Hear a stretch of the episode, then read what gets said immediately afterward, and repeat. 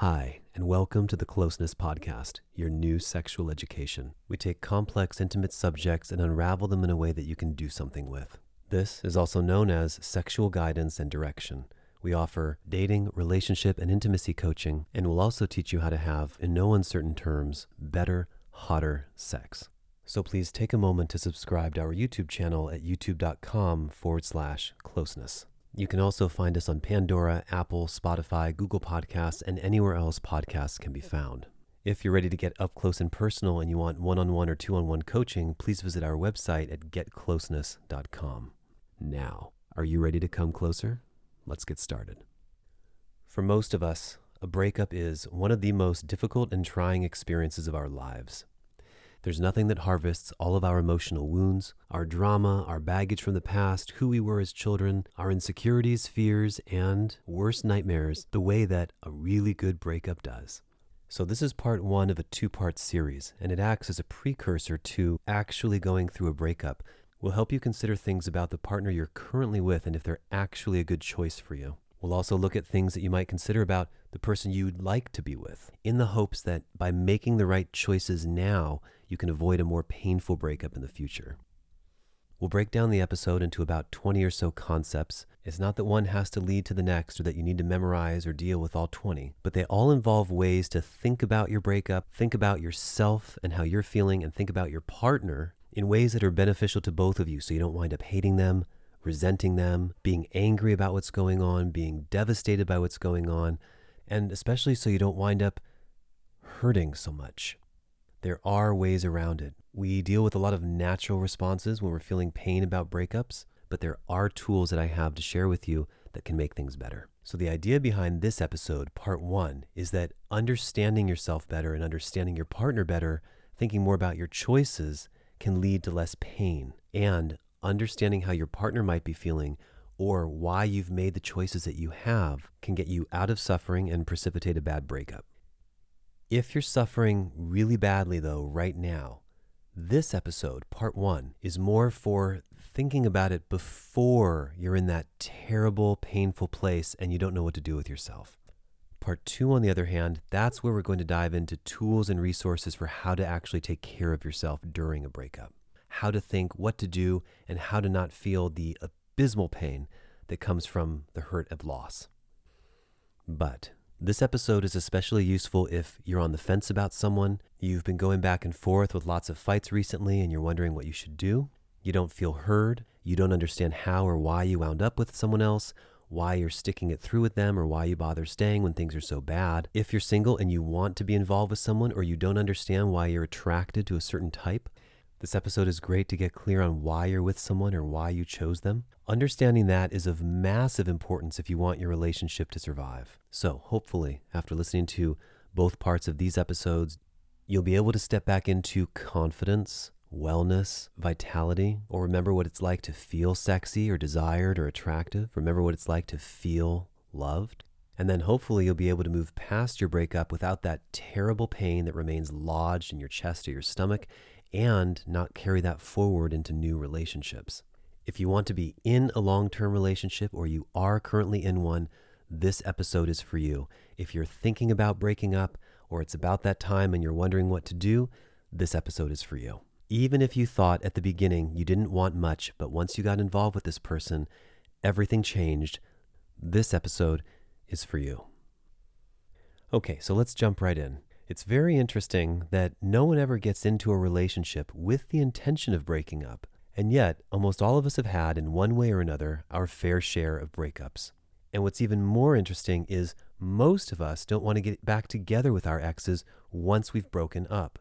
And if you have a string of exes or many exes from several years ago, you don't feel the same about them anymore in any way, shape, or form.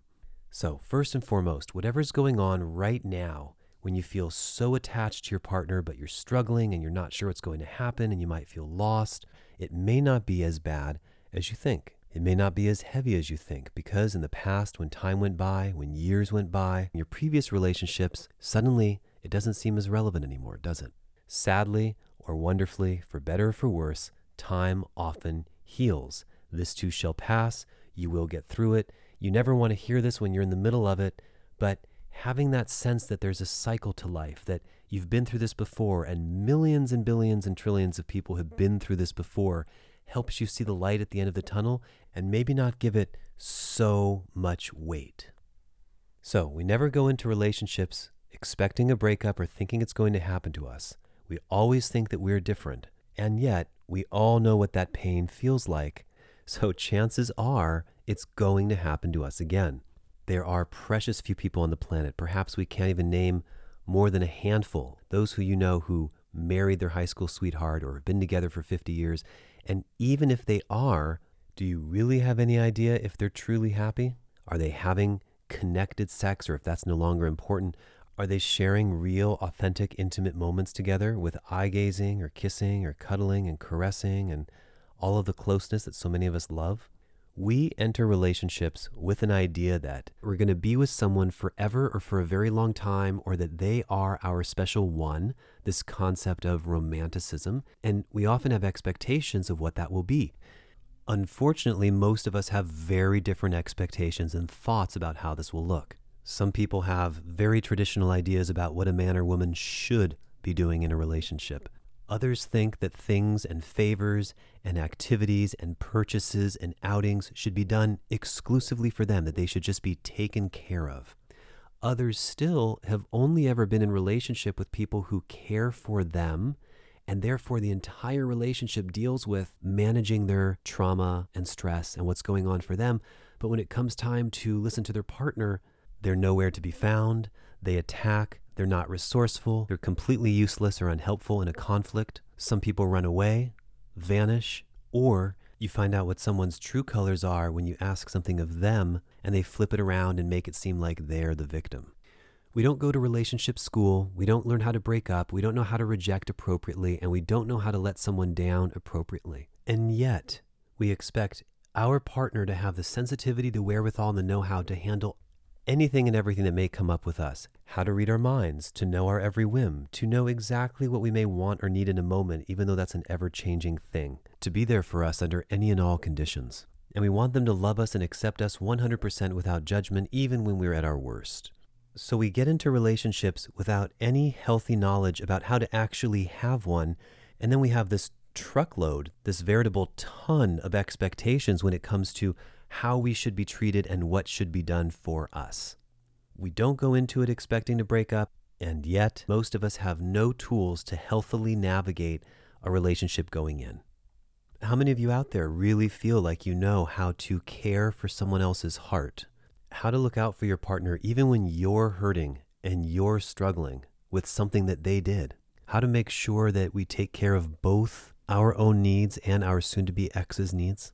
How to not attack how to respond with empathy, how to not escalate and explode. And then most of us wind up doing the very thing that most of us would find inexcusable or intolerable. We flat out lie. We exaggerate the truth, we minimize it, we don't speak it. Most of us tell white lies and major ones as well. And then the big lie that we tell ourselves is that we don't want to hurt anyone else's feelings. This is often why we stay in relationship.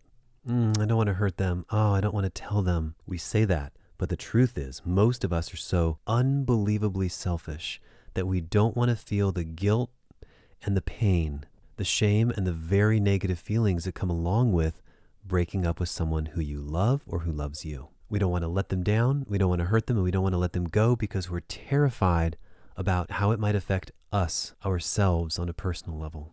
Now, further to that, many of us get involved with people who we should have never been involved with from the beginning. Maybe it could have been a fun fling, a little intimacy, some sex here and there, but when your hot, sultry fling that you were having to get revenge on an ex boyfriend turns into something more serious, most of us should have hit the eject button a long time ago.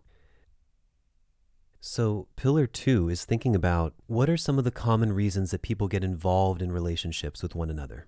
They were there, they were the only one, they seemed out of your league, they just happened to be willing to have sex with you, you caught them at an interesting moment. You have no chemistry together, but they were there and it seemed like a good idea. They're on a rampage of self destruction and taking you with them. They showed an interest in you that you hadn't seen in someone else. You thought they were really cute. You met them under circumstances that made them seem like they were someone else. They made you think that they were someone else. They pretended to be someone else. you're a very monogamous person and they are a very open, free spirited person, or vice versa. So many people lie or exaggerate about that, wanting to give the impression that they're much more open or much more monogamous because their partner appears to be that way. Or finally, maybe you just found a few redeeming qualities. Someone seemed nice and sweet or like a good guy, and so you just spent more time together. And so, in many cases, you wind up in relationship simply by virtue of them being there. Pretending to be someone else is perhaps to me one of the most insidious ways that people wind up together when they really shouldn't be. And there are a couple ways that people do this. The first is when someone pretends or behaves in a way that doesn't line up at all with who they are as a person. Circumstance and environment has a lot to do with this as well. I once had a girlfriend who I met at what you might call a spiritual gathering with a lot of people who I liked and trusted and respected. And because she was there, I assumed she was like minded and like the rest of the people there. Other people think that putting your best foot forward or being on your best behavior is a way to win someone over. Then they're with you for a week or a month or two, and the real you comes out, which you can't hide because it's always going to be in there anyway. You can't get around that. And so, to me, these are reasons why you say, well, really work on being an authentic version of yourself. You don't have to try so hard to impress or to be something that you're not because you're going to wind up getting involved with someone who believes something other about you and then will later resent you, hate you, not respect you, not trust you, and so on and so forth. Now, the other really shady way that people capture their mate, so to speak, perhaps someone who they shouldn't be with, is through physical appearance. And certainly women are much more guilty of this than others because of the enhanced appearances. So all of the fake anything, fake butts, fake boobs, push-up bras, long nails, fake eyelashes, fake eyebrows, fake lips, lip injections, Botox, hair extensions, all of these things that make you look like someone who you're not. So when you present this in a photograph or an online dating situation, or you meet them when you're out and about, or they've massively studied your Instagram profile, which is particularly curated with only the most perfect lighting angles and filters, and then maybe you've slept together a few times looking like that, now you've sort of got your teeth in someone and then they see who you really are. And I'm not suggesting that who someone really is is a terrible thing or an ugly thing or an awful thing. I'm simply saying it's not who you've enhanced yourself to be. It's not who you've embellished yourself to be. And what is the number one thing that women want, or we all want? To be accepted for who we are, to be liked and appreciated for who we are as a person, not what we look like, not how big our boobs are, or how round our butts are, or how skinny we are, or how curvy we are. You want to be accepted for who you are. And when you go through the trouble to do all of these enhancements, you're effectively tricking someone, hoodwinking them into thinking that you look like something else or someone else. So, men get hypnotized by this version of you. They fall in love or fall in lust they think you look one way and not another. And again, this isn't a commentary on how you actually look, but what you're advertising is false. It's something much, much different. And you yourself think so as well because it's an enhanced version of you. Otherwise, you wouldn't do it. If you didn't think that you looked better or felt better or felt more confident when you put on all the fake stuff, then you wouldn't do it because you would have loved yourself naturally, right? So, to me, presenting a clean, healthy, naturally looking you when you first meet someone or on the first few dates so they know who you really are. Then, if both partners can behave the way they actually are going to behave several months down the line, wow. That to me is a much better way to make a first impression. I always say, I don't want to know how good you can look on the first date. I don't want to see the best version of you. I'd actually rather see the worst and then be pleasantly surprised as time goes on, not more and more disappointed. But now, when you're putting a different version of you forward, the real version of you, now you know who you're getting involved with. Now we've got some authenticity on the table. I go through all the trouble to share this because choosing the right partner from the beginning is the perfect way to avoid a bad breakup. It could mean staying together longer. It can mean loving and appreciating your partner even more. So, how do we wind up being with the wrong person all the time? How does that happen to so many people so often? Well, for whatever reason, when we meet someone that we like or we're attracted to, we feel some form of positive emotion. And by the way, we're not always, if ever, attracted to the people who are best for us. It's something different at play there. But when we feel attraction, what do we do? When we feel that spark or that curiosity, often we just go with it.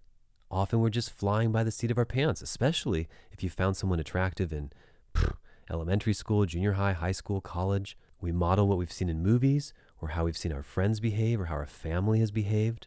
And we rely on our own likely underdeveloped instincts or intuition. And we tell ourselves, oh, I always listen to my heart or I always listen to my gut. Your instinct is not necessarily always 100% dead on. Many times it is.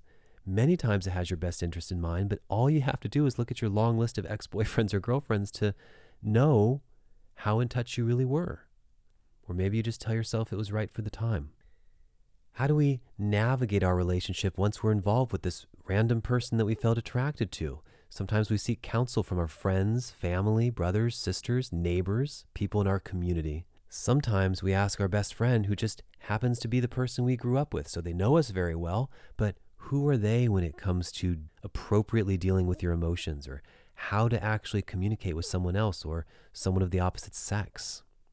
And who are our friends really to know us so well, if not just people who happen to grow up in the same community or city that we've lived in, frequented the same places, maybe know some of the same people?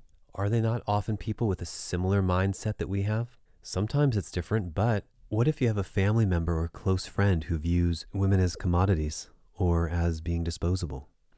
What if you have a friend or family member who views men as tools, something to use to get money and wealth and resources from?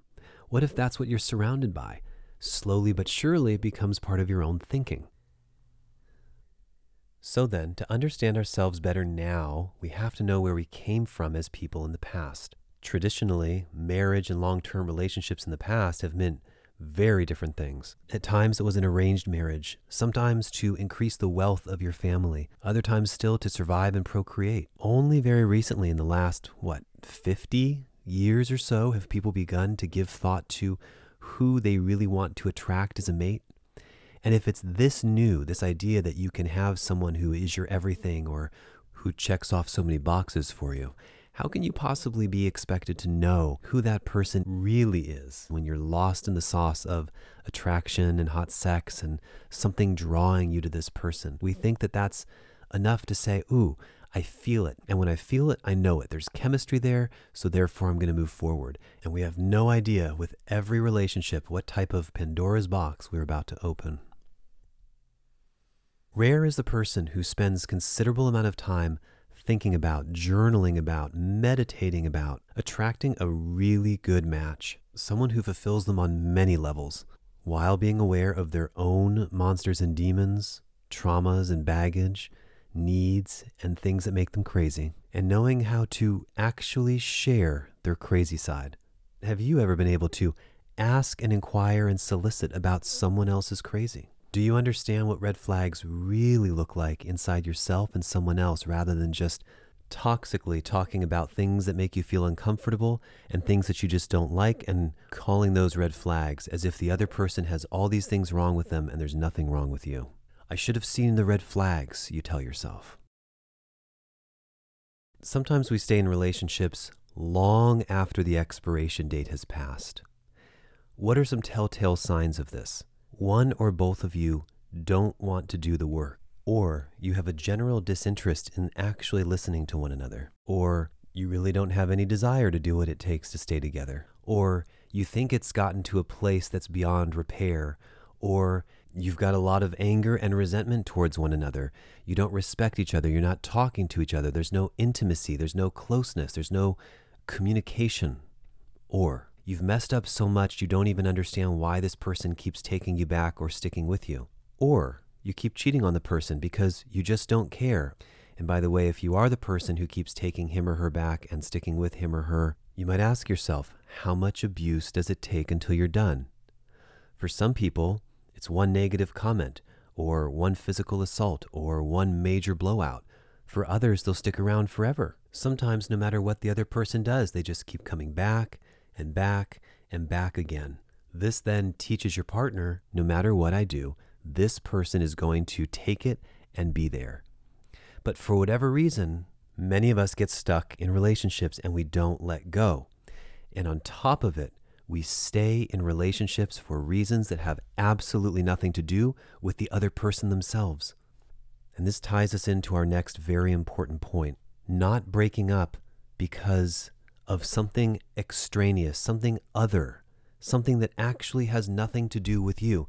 You don't want to be judged by your parents or your grandparents or your family. You have religious beliefs or cultural beliefs that suggest if you get a divorce, there's something fundamentally wrong with you, or you just don't do this, or you're exonerated from your community or family. All of your friends think that you're the perfect couple. Your self esteem and your ego is so big, you don't want to look bad in front of anyone else. You want to maintain this image. It's not healthy to stay in a relationship because you've gotten used to a particular kind of lifestyle or because of a certain house that you may own or car that you drive, and you're not willing to go without those things, so you stay in it. Then, of course, there are the massively important things to consider, such as having a family, having children. Choosing to break up a household because the two of you are no longer compatible becomes a much heavier choice. But for many people, not breaking up could come down to a matter of codependence, could come down to a question of not wanting to be alone, and so you choose to stay with this person rather than be with no one. It could simply come down to not wanting to rock the boat or not being comfortable with change or the unknown because you like the status quo, you like predictability and certainty. Sometimes it's a bad pattern from childhood that's telling you to keep tolerating abuse more than you ever thought you could before, only to leave you wondering why on earth you would tolerate any kind of abuse. These are the times to ask yourself if a friend of yours was in your situation, if a parent was in your situation, if someone you loved was in your situation, would you tell them to stay? Would you say stick through it another year or five years or 10 years? Would you minimize abuse? And I'm not talking about assault here, I'm just talking about verbal abuse, neglect, disrespect. Would you tell your friend or family member if they haven't had sex with their partner in a month or three or nine or over a year to stick through it? that that's what a good husband or a good wife does is no matter how the other person is feeling intimately, sexually, how they want to be with you or not be with you, you just stay in it? What would you tell your friend or family member if they weren't leaving? Would you continue to support them and respect them, even when they continue to stay in something abusive or that doesn't serve them or that made them miserable year after year after year? What are you waiting for? The fear of a breakup is often infinitely worse than the actual breakup itself. The idea of judgment, the fear of condemnation, the fear of what will your friends and family think or say, and we make it so big in our minds and we blow up the idea of being alone as being tragic and awful, when in fact it could be the most liberating thing. Sometimes we beat ourselves up and we worry that we're never going to find someone else like our partner again. Many of you think you're never going to meet someone again, period simply by leaving someone who's not healthy for you. And friends, this is just not true at all. Sometimes we say our new partner isn't going to look at us this way or touch us that way. No one is ever going to do that funny thing the way this partner does, or have sex with you the way this partner does, or look at you this way. We're convinced we're never going to find it again. And it's just not true. What is true is we are all unique souls, we're all unique beings. You're not going to find the exact way that someone looks at you, loves you, talks to you. That's what makes it so special, of course. But that doesn't mean you can't be loved better. That doesn't mean you can't learn how to self love. That doesn't mean you won't get through this. And that doesn't mean there isn't another and another and another waiting for you when you finally give yourself permission to exit something unhealthy. Relationships are incredibly difficult to navigate for most of us. They are incredibly difficult to sustain and incredibly difficult for most people to be authentically honest about what they need and what they're able to give. In fact, I'd go so far as to say it's incredibly difficult for most people to be honest about most subjects with their partner. Things that if their partner knew or knew about them, perhaps the relationship wouldn't continue.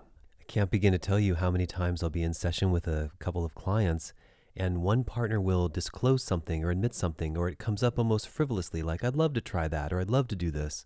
And inevitably, the other partner's eyes get really wide and they look over at them and as if in disbelief, like, You do? You would? That's something that you like?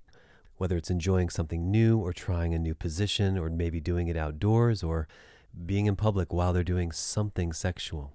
And you know, I'm actually a really big fan of healthy, committed relationships But sometimes that person who we have in our lives right now is not that. It's not your one. Sometimes, and it's really hard to admit, we're no good for them either. And yet sometimes we stay. Other times, still, we'll keep our partner imprisoned in a relationship because we're too lazy to let them go, or too cruel, or too mean, or too cold. Sometimes we don't let someone go who would be amazing for someone else because we would rather handcuff them to us than be alone or to see them happy with someone else. That's called selfishness. Some people even keep their partner trapped in relationship just to have more power over them, just so they can't go do anything on their own as a way to control them. People are cruel, people are self serving, people look out for themselves. And this is something, if you're a really good person or you've always been such a wonderful, sweet, giving person your whole life, you need to know about how the world works. Even someone who loves you, even someone who cares immensely, has self interest in mind as well. Some people's guilt and shame makes them feel so bad, or their fear of looking like a bad person makes them behave differently but most people are very much looking out for what's important to them. Okay, moving on with our next point. Inevitably, when we meet someone new, we think that they have a huge possibility of being the one, the one and only. We think because of the circumstance in which we met them, or because they accepted us, or made us laugh, or were so confident, Maybe we feel like they see us the way no one else does, or sometimes it's because we are putting our best foot forward, or because you happen to share the belief that everything happens for a reason. We think that this is it. I've met my match. And there's something really cool about them that you feel very drawn to, something that you're really comfortable with. Or, in the case of many or most men and often women, you just think they're hot and you want to have sex with them. Or having sex with them makes you feel more sexually attractive. So you go from your single life or your previous breakup to investing everything into this person. And then often what you thought was going to be your perfect dream relationship, whether it's a few weeks, a few months, or a few years down the line, takes a very drastic turn. We're going over all of this because so many of us are so unprepared by the time a breakup comes around. We have no tools, no resources. We haven't thought through this very much, or we've only sought the counsel of our friends and it hasn't gone very far. So when you think about things from all these different angles, it can often soften the blow. But the biggest benefit is that it lets you bring consciousness, awareness, and choice into all of your future relationships. Maybe a breakup is, in fact, something that's appropriate for you now based on the relationship that you're in. And if you notice that, yeah, I'm going through some of these things, some of these things in this podcast are happening in my life right now, maybe that makes it a little more gentle on your heart and so you don't have to feel so much guilt or pain or shame or remorse when you finally decide to bring an end to it. So, the idea of selectively sifting and carefully choosing. It's funny. Every girl thinks she's picky. Every single one. No one, I've never heard another woman say to me, Oh, I just go with whoever. I fall in love with everyone, sleep with everyone. Every girl thinks she's picky. And yet, divorces, breakups, pain inside the relationship on a regular basis. For those of you who think that you're such a picky person or such a picky lover, how is your relationship going now? Being picky is a very interesting thing to self proclaim because it sort of insists that you come from the place of judgment and selection, regardless of how they might feel about you. I'm the one doing the choosing. I know what's best for me. I'm very selective. But in fact, we've all had relationships and situations where we've chosen poorly and a breakup ensues. All right, so even though you might be hurting really badly right now, you might find yourself confused. You don't know where to go or what to do next. When you finally do get through your breakup, you will eventually come to this next phase. What am I going to do next? How am I going to take care of myself? what type of relationship do I really want to step into that's going to be healthy for me instead of just the status quo or default because I let myself fall into a committed monogamous relationship because I've always been that way and that's how mom and dad did it and that's just what's natural to me. And so I sentenced the next person that I felt deep sexual attraction to or connection to to a lifetime commitment with me.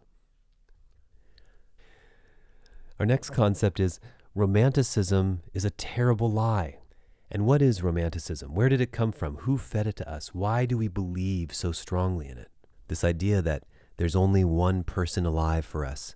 our soulmate, our one and only. And once we find them, we'll live happily ever after.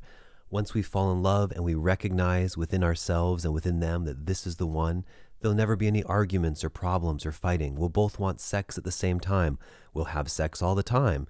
When someone's not in the mood, it will be no problem because you won't be in the mood either. Everything will work out fine. And don't even get me started on Disney princesses. Where does all of this come from? Obviously, movies, poets, writers, people with excessive amounts of time on their hands to only talk about love and romance. With romanticism, we want our partner to know us on a profound level without even having to ask. They'll just instantly know what we need. We'll never have to speak up because they'll already know what we want. They'll be generous, loving, kind, supportive. They'll cherish us. They'll support all of our good habits and our bad habits. They'll love us for who we are. Of course, you're both going to support each other equally and you'll fit perfectly into your roles as a man or woman or other, and you'll know exactly what your place in the relationship is, and it will be a fulfilling one. You're never going to get upset about what he or she didn't do. It's just always going to work out and it's going to be easy because you love each other, right? Hmm. And let's not also forget that there's always going to be perfect, delicious, hot, magnetic sex. And that, my friends, is one of the biggest downfalls of our society today is expecting that, believing in that, thinking that that is how it's going to be for you and that you are somehow different from everybody else beyond the honeymoon phase of your new relationship. Because as you know from all of your previous marriages, relationships, encounters, and exes, some of you can't even go five minutes without being aggravated, annoyed, or pissed off, or over it with your significant other or person sitting in front of you now. So, when we fall in love, who do we actually fall in love with? What's going on there? We want to believe it's the person. We want to believe that we've somehow seen their essence, that we are masters of this and we know who they really are. We convince ourselves that this is who we've fallen in love with. Or have many of us fallen in love with what's been presented to us? Do you remember seeing movies from the 18th century where people were putting powder in their hair to make it look more gray, wearing wigs and skin tight corsets? Colognes and perfumes and elaborate dresses, all done to attract a mate deceptively. Are we any different today? With push up bras and eyelash extensions and hair dye and butt implants and chest implants and heels and tanning and laser and all of these things to get us the furthest possible distance from who we really are. And yet, the very thing that we want someone to fall in love with is our essence or who we really are. But in today's world, when it comes to how we feel about ourselves, we are unacceptable. We have to present something else to the world. We do so much to change our appearance, so much to ourselves to make us look aesthetically, theoretically better or more desirable, more sexually attractive. So then someone new comes along, sees this blown out version of you with filters and mascara and push up bras and implants and injections and makeup and shadow and accessories at a party where you're dancing and someone who you might otherwise have never attracted, someone who might otherwise have never spoken to you, not because the normal version of you is worse, but that person isn't attracted to two different types of people. The person looking for the made up, the done up, the dolled up is a very different person than the one who wants to accept you for who you are, more often than not. So it's not that I'm saying that the natural version of you is worse. God help me, I'm a big fan of natural beauty but because you've spent time making yourself look like something that you're not. So he shows up, completely fooled and mystified by the appearance. You guys sleep together. Ooh, it was pretty good. It was a little fun and exciting, maybe a little rough in the right places, and you do it again and again. And now you're dating this guy who is attracted to something that was never you to begin with. Now you're in a relationship with someone that you've captured or caught through deception and deceit because of what you've done to yourself and made yourself look like, and now you have to live up to this reputation of always looking this way. But what happens when he's no longer feeling attraction and you don't understand why? Do you do more? More injections? More stuffing? More cosmetic changes to yourself? Sadly, it doesn't stop with hair dye, eyeliner, contouring, lips, and nails. It's also attitude when people act demure or mysterious or feign shyness or pretend they're someone else and then they have to keep up this act indefinitely. And then when the true you comes out, you wonder why relationships don't work. For me at this point in my life, I'm very clear on what I'm attracted to and what I'm not attracted to. And I find it easier and easier to see through all the cosmetic enhancements. I care so much about who someone is at the core of their being, how they look when they wake up first thing in the morning, not how many hours they can spend putting on a face or getting constant cosmetic treatments to try to look like every other woman who seems to be in competition with one another for the most similar looking face. So, when you finally decide to go through with your breakup, or once your breakup is complete and you get through it, maybe in your next relationship, you can try much harder to do less, to not be someone who you aren't, to not act like someone who you're not, or try to look like someone that you're not. And it's really hard because people have gotten really good at pretending that they are more powerful, better, stronger, more sexually attractive, more confident, rather than finding peace with who you are, letting inner confidence shine through, recognizing that with minimal effort you can still shine and be beautiful, that people out there do want these sort of things, that it's not all about being a trophy or a status symbol or making a certain amount of money. And I get it. In today's world, more than ever, this is not easy. You take one flick down Instagram and suddenly you're made to feel irrelevant or unattractive or insignificant because you're not photographing your breakfasts, your breasts, your fake eyelashes, and your lip injections. What do you really need? Love? Touching? Caressing? Quality time? Validation? Attention? Compliments? What was missing from the time that you grew up in your childhood? What didn't you get? What do you wish you had? In almost all relationships, we are going to have to deal with the unusual and very strange things that happen to our partners during childhood how their fathers treated them, how their mothers treated them, things they've gotten away with because no one's called them out on it, whether it's bullying or yelling or fighting back or hitting or being mean or being rude or just always getting their way or running around with a sense of entitlement. So, Knowing all these things as you begin to approach your next relationship or what you may want to call in for yourself in the future helps you begin to think early on who am I attracting? What kind of person is this? Is this person serving me? Am I serving them? Is it a relationship or is it one sided? You know, all those little red flags that you think you ignored in the beginning? Whew, get ready. Here comes a long checklist of things to avoid the challenges you had when they slammed the door and disappeared for three days after an argument, when they turn to drugs or alcohol or weed to cope with their problems, when they take their anger and yell at your child or your animal, when they go from getting high three times a day to getting high all day, when they can't put down their phone or compulsively are addicted to watching movies, when they don't know how to sit still, when they have to distract themselves at every turn, when they completely shut down simply because you raised your voice, or they raise their voice at you all the time and it feels terrible, when they flat out lie because acknowledging a flaw in themselves is something that their psyche can't handle, when someone always has to be right, when they don't know how to apologize, when apologizing isn't ever an option, when they're controlling, when they're dominant, when they play the victim, when it's always about them, when it's all their show, when they're needy, when it's never enough, when they're vengeful, when they're sarcastic, and when the level of ego is unprecedented. That's what you have to look forward to times 10 during a breakup. All of the bad behavior, all of the things that you don't like, gets exacerbated when people get triggered or upset or hurt. Our worst part of ourselves comes out. So, what that means is right now, in this very moment, if you're with somebody who runs away, if you're with someone who's unwilling to face their problems, if you're with someone who shuts down, if you're with someone who closes off and can't talk when things get tense, if you're with someone who gaslights you or who blames you or who jumps into the victim role even though you're hurting about something, your breakup, if you haven't noticed already, is going to be such an exaggerated version of that, it's going to make your head spin. Because when you've seen someone at their worst in relationship, that's a taste of what your breakup will actually be like. See, being single can be great sometimes because look at all the stuff that you get to avoid. Be aware of this kind of thing, especially if you're just starting a relationship with someone new and you're not sure if they're right for you.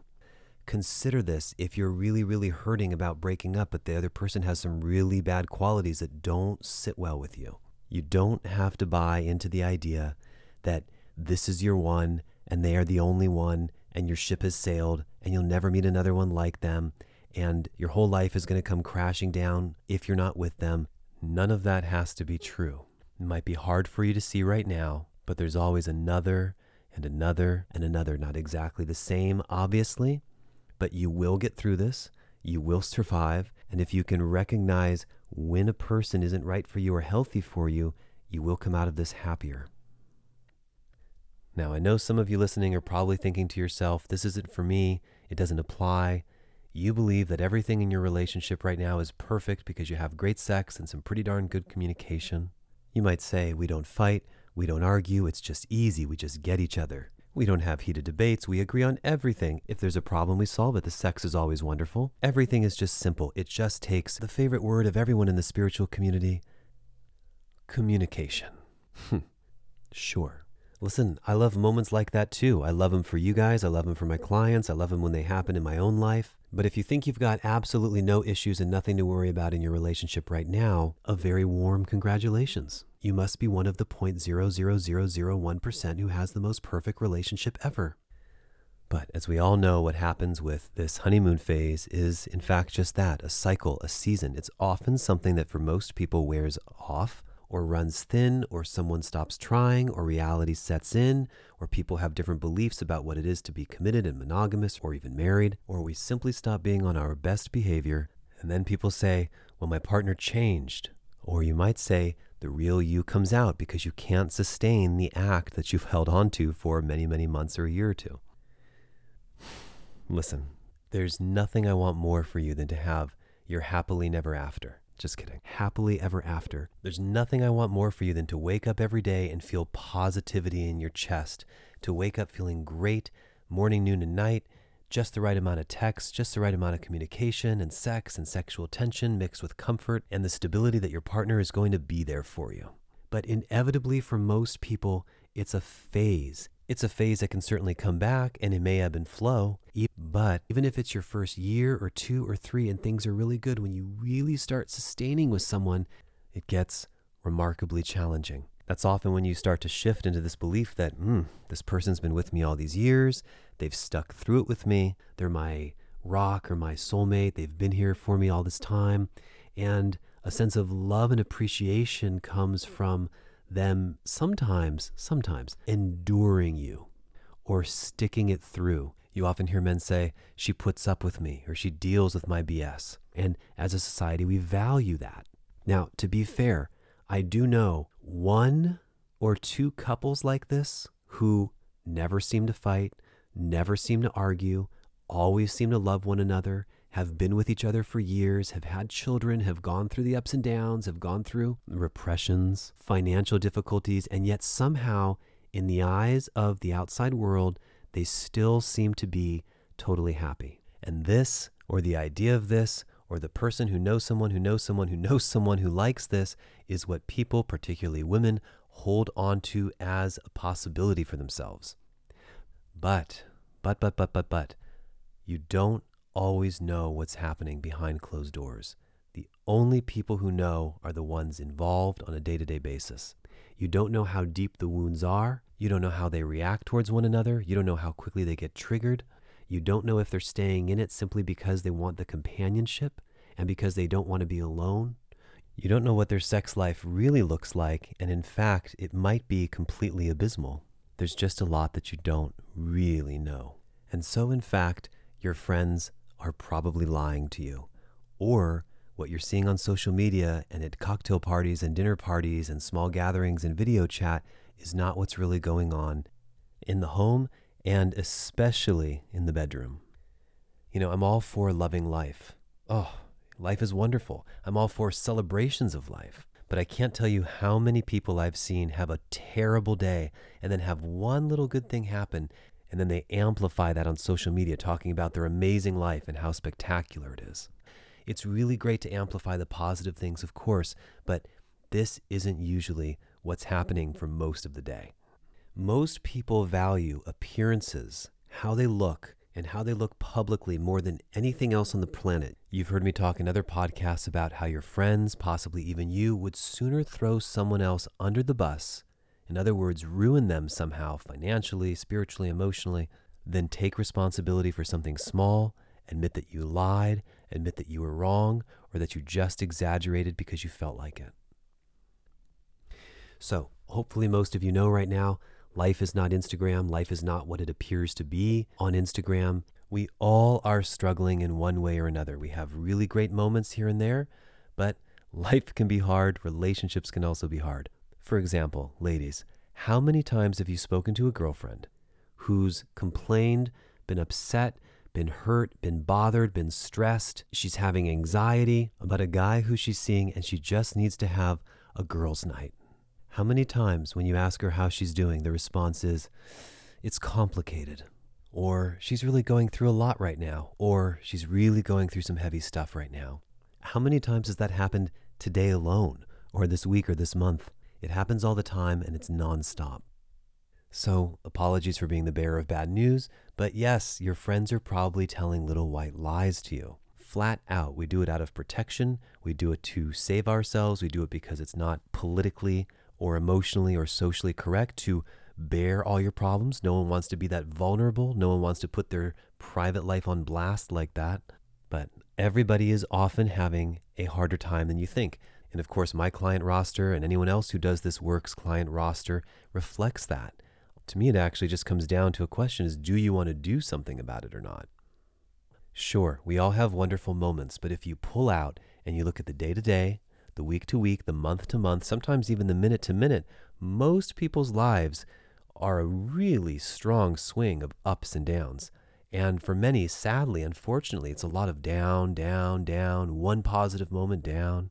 And so it's worth asking if you're not with someone who you're totally head over heels for and everything is going perfect and wonderful all the time, what is your relationship like? Is it a series of arguments and rebellion and aggressiveness and down, down, down, down? Oh, we had great sex, down, down. Oh, he gave me a compliment, right? Is there more to it or is it time to move on? When you're with the wrong person, it becomes very glaring, but how good are you at taking action on that? And none of this is meant to be doom and gloom. I'm not here to make your relationship feel hopeless or futile. On the contrary, there's so many things we can do to turn it around or to help you step into a healthy one. I'm not suggesting that there's no relationship that can actually work out. When we first meet someone and we get that magical feeling, or we think we're falling in love or in lust, or we have an infatuation, we often don't have a chance to know all the baggage that they carry, where they come from, what they're dealing with, what their struggles are, especially if you're intimate right away. And right away can mean instantly on the first date or second, third, or fourth people don't really begin to show their colors for a long time. Okay, check this out. All of our friends, family, probably over half the people listening to this, many people love to submit ideas to their friends like, when it's done, it's done, when it's over, it's over, because you know you're getting sage wisdom here when someone declares that a word is a word. I never look back. I don't look back into the past, my least favorite. Actually, my least favorite is it is what it is. There's a reason this person is your ex. There's a reason we aren't together anymore. Not sure what that is, but there's a reason. Consequently, these are also the same people who say everything happens for a reason, but then never know what that reason is. They continue with more ideas like, if you belong together, you would be together. When you know, you know. And perhaps some of the most psychologically devastating statements on the planet today. If it's meant to be, it will be. If I'm supposed to be with him, we'll be together. If it's meant to work out, it will happen. I don't want to force anything. I just think it should be easy. Everything should just fall into place. Every single time you hear a statement like that, it would be my personal recommendation to run in the other direction. For instance, who or what exactly is going to make everything fall into place and work out and be meant to be? What action will be taken and what sign will there be? for both of you to recognize that you're meant to be together? What will be the determining criteria for you to know that if it's meant to be, it will be? Does an angel float down from the heavens, part its arms, and declare, It's meant to be, my child? How do you get the sign? How do you find out? Without any action on your part, any decisions, and any responding to the person who wants to be with you. Also, who exactly decides that if it's meant to be, it will be? What if your partner has decided that it's meant to be? Do we both sit quietly in our houses with zero communication until this miraculous moment occurs? Or if you say, it should just happen easily and effortlessly, it shouldn't take all this work. Relationships aren't hard or they don't have to be hard. Does that mean that you are an expert in relationships or that they just happen to you? Or are you someone who has a lot of needs and always needs to be taken care of? Does your partner get a choice in deciding whether it's meant to be? Finally, what if you think it's meant to be, but I don't think it's meant to be? Are we meant to be? But make no mistake, friends, I'm a firm believer in the ways of the universe. Yes, I understand that things do fall into place and things do happen in a way that is oftentimes inexplicable. I believe in going downstream, in going with the flow. I believe in effortless. I believe in easy. I believe in things happening easily as well. I love the feeling of flow, whether that's through a workout or meditation or a connected time with a loved one. And I also love those type of effortless qualities in relationship too. But in order for a relationship to exist, in order for it to thrive, in order for there to be hot chemistry, in order for there to be passion, it actually takes doing something on both people's parts, not just showing up, not just hoping that it's going to fall into place, not just willing it into being.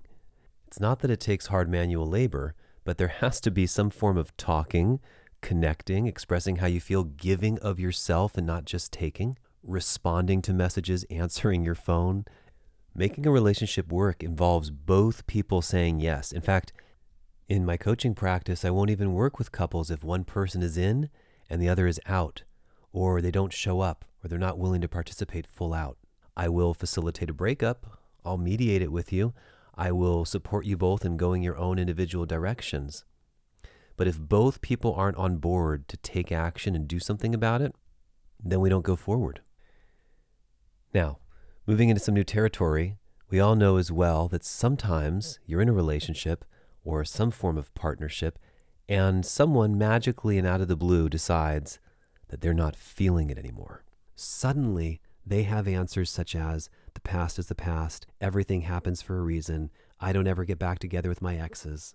It's worth noting, and we'll come back to this later, that whoever is over it first, well, not only are they the ones who decide that it's not meant to be, but everything should come to an end because, you know, they're done. And never mind what you might be feeling. Never mind how close you are. Never mind how involved you are in the relationship.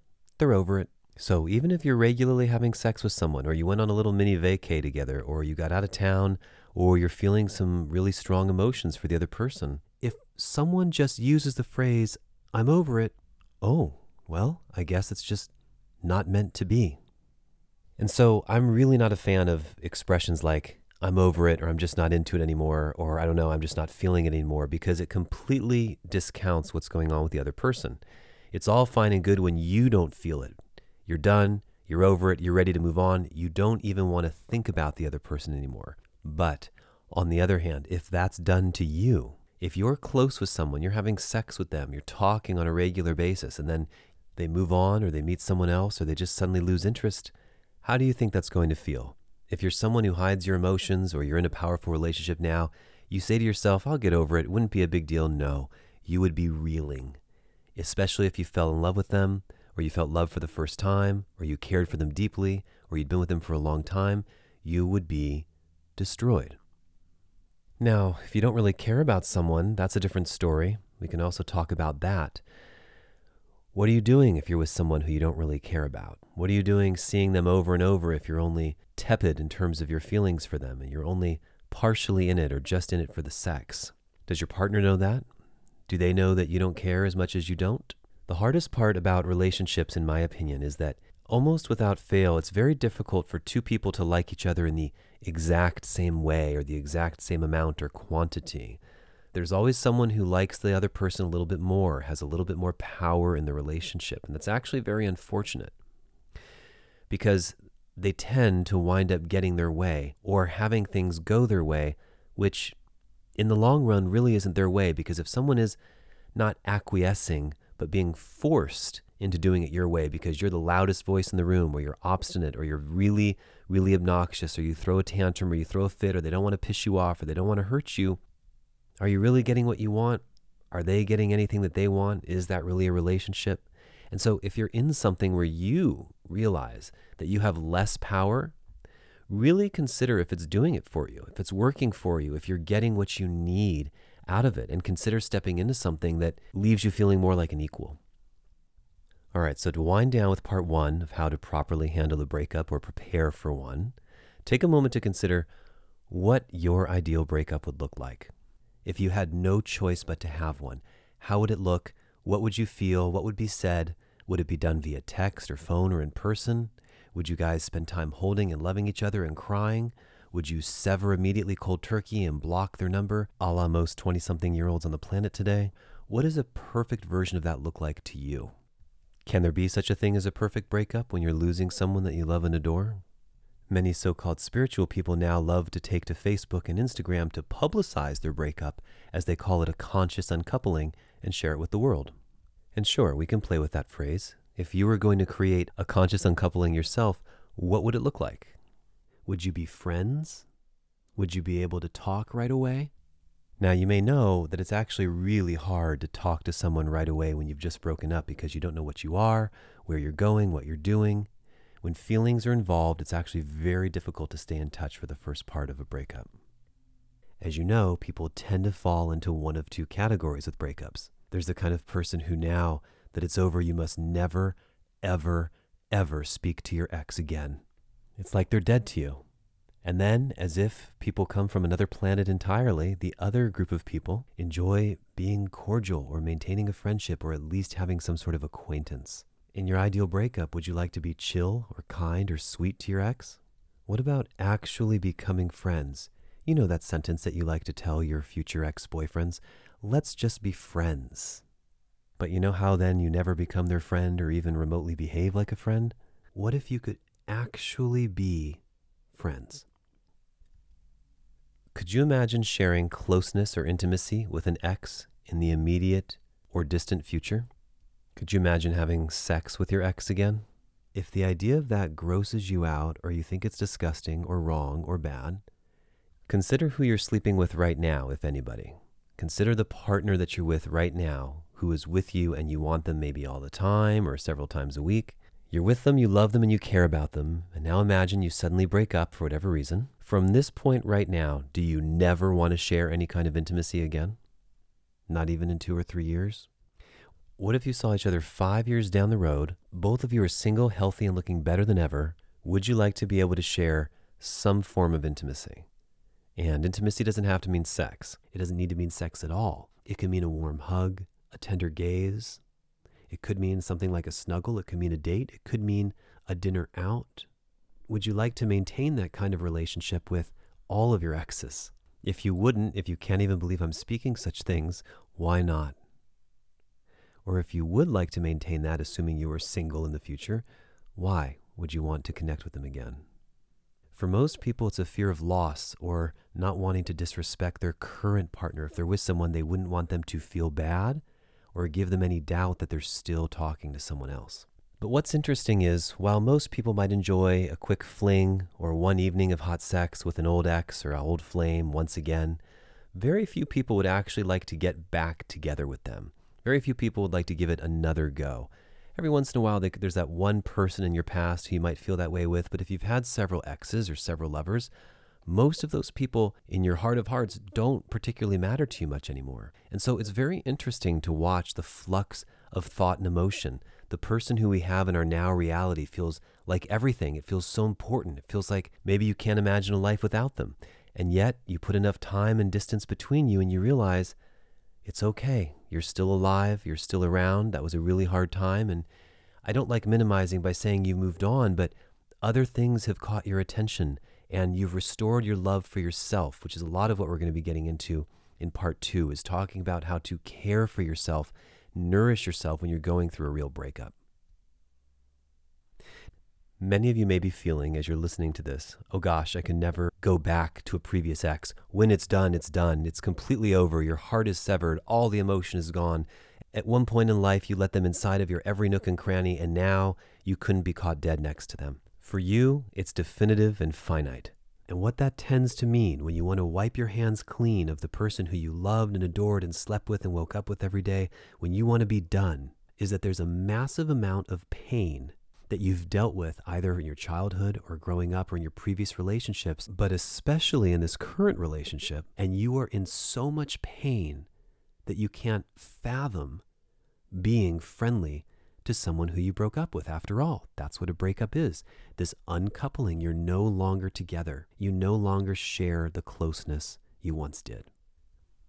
But if you really loved somebody, if you really believe that your love is unconditional the way that you claim it is for your partner now, if you really left on a high note and you felt deep, unconditional love for them, why would you not want to continue to have that person in your life? Would you ever treat a best friend that way? If for whatever reason you couldn't see your best friend or close friend or even acquaintance anymore for a while after five years, would you be like, oh, man, we broke up years ago. I'm never speaking to you again for the rest of my life? You know, everything happens for a reason, and when I'm done, I'm done. So, humor me for a moment and imagine that you stay really close to one of your exes. Some time has passed, you've had some time to heal, and you wind up still being close. And here I'm not suggesting open relationships and polyamory and cheating on your future partner, none of that. But imagine you both happen to find yourself single two, three, four years down the line. Sometimes we think about our ex and we say to ourselves, I could never be with that person again. I've grown so much. I don't know what I was thinking, and they don't know what they were thinking being with you. And that's generally because you've reached a different level of awareness or want or desire. You become a different person. You've grown into a different place, and you guys are no longer a match for one another. So, why are we exploring all of this so deeply? If you're experiencing a breakup right now, or you have survived a breakup, you're dealing with the aftermath, and you're still wishing, maybe you're still yearning to hear their voice, to be in touch with them, to love them, to see them one more time, to hold them, or to be with them still. Sometimes it helps to think about how you feel about your previous exes now. Do you want anything to do with them while you're hurting about this one? Don't they almost seem irrelevant? Have you ever had a breakup where a person meant everything to you and you thought your world was falling apart? But now since then you've had two or three other relationships? Alternatively, sometimes it's helpful to think about how your partner shows up for you thus far, especially if there's a lot of negativity involved or they have a lot of qualities that really leave you feeling hurt or angry. Do they communicate with you the way that you like? Are they taking so much space that it's torturing you? Do you feel smothered by them? What about their ability to have a conversation with you during conflict? Do you feel heard, listened to, or steamrolled? Their ability to show love towards you and understand that you were in love with each other and this was something that you had and maybe something shifted, their ability to understand that you are hurting too and you're also a person and need some understanding. Are they showing up as the person who you want to be with? Or are you just holding on to a feeling from the past? Friends, bringing an end to your relationship doesn't have to be hurtful spiteful, mean, cruel, rude, distant, or devastating. You don't have to shut down. You don't have to be unaccountable, and you don't have to be fueled by rage or hurt. It can be very, very different. All right. That was a very nice primer for thinking about your breakup, thinking about why you're in the relationship that you're in now, thinking about what you want. If you're getting it from your partner, how they show up for you and how they respond and react when you ask something of them, whether it's emotionally or sexually. Hopefully, this episode has given you a really good idea of whether or not you actually want to stay and whether or not you're actually getting what you need out of your relationship. Good. Join me now in part two, where we're actually going to discover how to handle the breakup itself. You're going through it, you're hurting, you're suffering, you're in a lot of pain. For many of us, we don't even think we're going to survive another day. It's hard to breathe. We feel miserable all the time. I'm going to bring in several tools and resources, things that you can actually apply, do something with, which you know the Closeness podcast is all about. Real things that you can do to help you get through. Thank you very much for listening. And if you resonate with this work, don't hesitate to reach out for a coaching session. You can work with me one on one or two on one with your partner or three on one if you've got multiple partners. I'm located in San Diego, California, and we do sessions worldwide over video chat or live and in person. Finally, as always, if any of these episodes have made a measurable difference in your life, please consider donating to our Patreon. You could do a reoccurring auto debit on a monthly basis, and it helps us tremendously with getting these episodes created. If you haven't already subscribed to us on YouTube, it's youtube.com forward slash closeness, and of course, you could find us anywhere else podcasts can be found Spotify, Stitcher, Deezer, Google, Apple, Pandora, and anywhere else you can dream of listening or tuning in. Thanks so much and have a great day.